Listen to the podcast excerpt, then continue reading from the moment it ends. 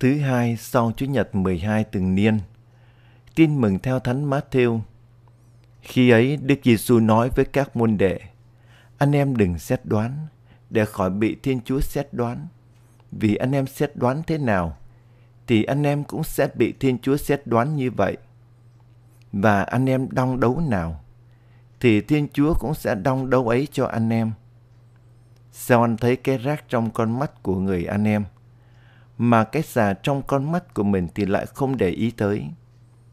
Sao anh lại nói với người anh em, hãy để tôi lấy cái rác ra khỏi mắt bạn, trong khi có cả cái xà trong con mắt anh?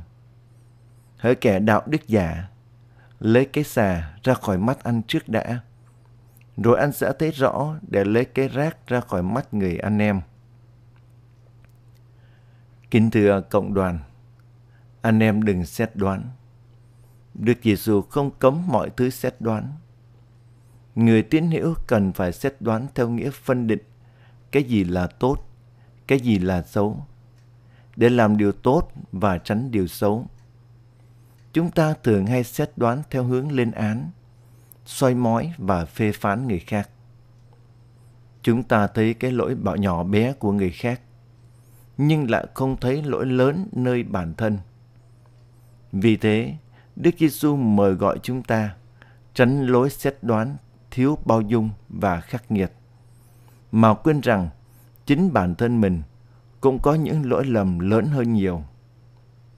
Ngài đề cao cảnh giác về chuyện xét đoán người khác.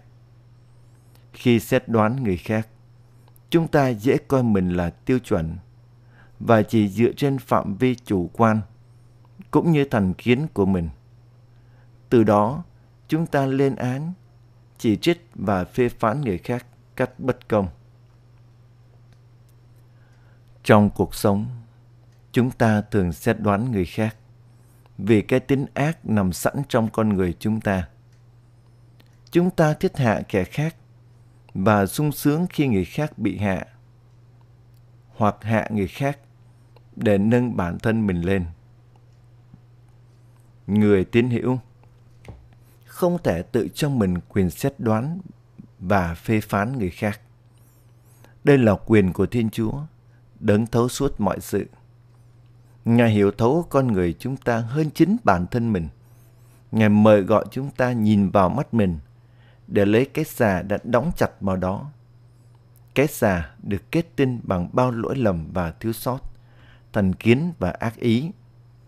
Đức Giêsu nhắc chúng ta lấy cái xà ra khỏi mắt mình trước, rồi sẽ thấy rõ để lấy cái rác ra khỏi mắt người anh em. Điều khó vẫn là thấy được cái xà trong con mắt mình. Nhưng nó khó thấy vì chúng ta không thấy cái xấu của mình. Cái nhìn của đôi mắt không có cái xà sẽ không còn là cái nhìn của phê phán, chỉ trích, soi mói, nhưng là cái nhìn của đấng hai thương xót. Một cái nhìn đầy yêu thương, tha thứ, mang lại cho kẻ được nhìn niềm tin yêu và hy vọng. Matthew người thu thuế sẵn sàng bỏ mọi sự để theo thầy. Gia kêu người thu thuế trưởng đã thành tâm hoán cải. Madalena dứt khoát từ bỏ con đường tội lỗi. Phêrô thành tâm sám hối tội lỗi của mình. Tất cả chuyển hướng cuộc đời bởi cái nhìn đầy từ ái và bao dung của Đức Giêsu. Vì thế, người tín hữu phải dè dặt trong việc xét đoán người khác. Thay vì xét đoán người khác, chúng ta hãy quay về với chính bản thân. Nhìn nhận con người thật của mình với những lỗi lầm và thiếu sót để nhờ ơn của Chúa mà hoán cải và biến đổi con người của mình. Xin cho người tín hữu luôn ý thức thân phận yếu hèn và tội lỗi của mình để sám hối và căn tân đời sống. Đồng thời, cũng biết cảm thông và độ lượng với những thiếu sót và giới hạn của người anh em để không xét đoán và sống bất công với mọi người, nhưng luôn sống công bằng và bác ái vì Thiên Chúa là tình yêu. Amen.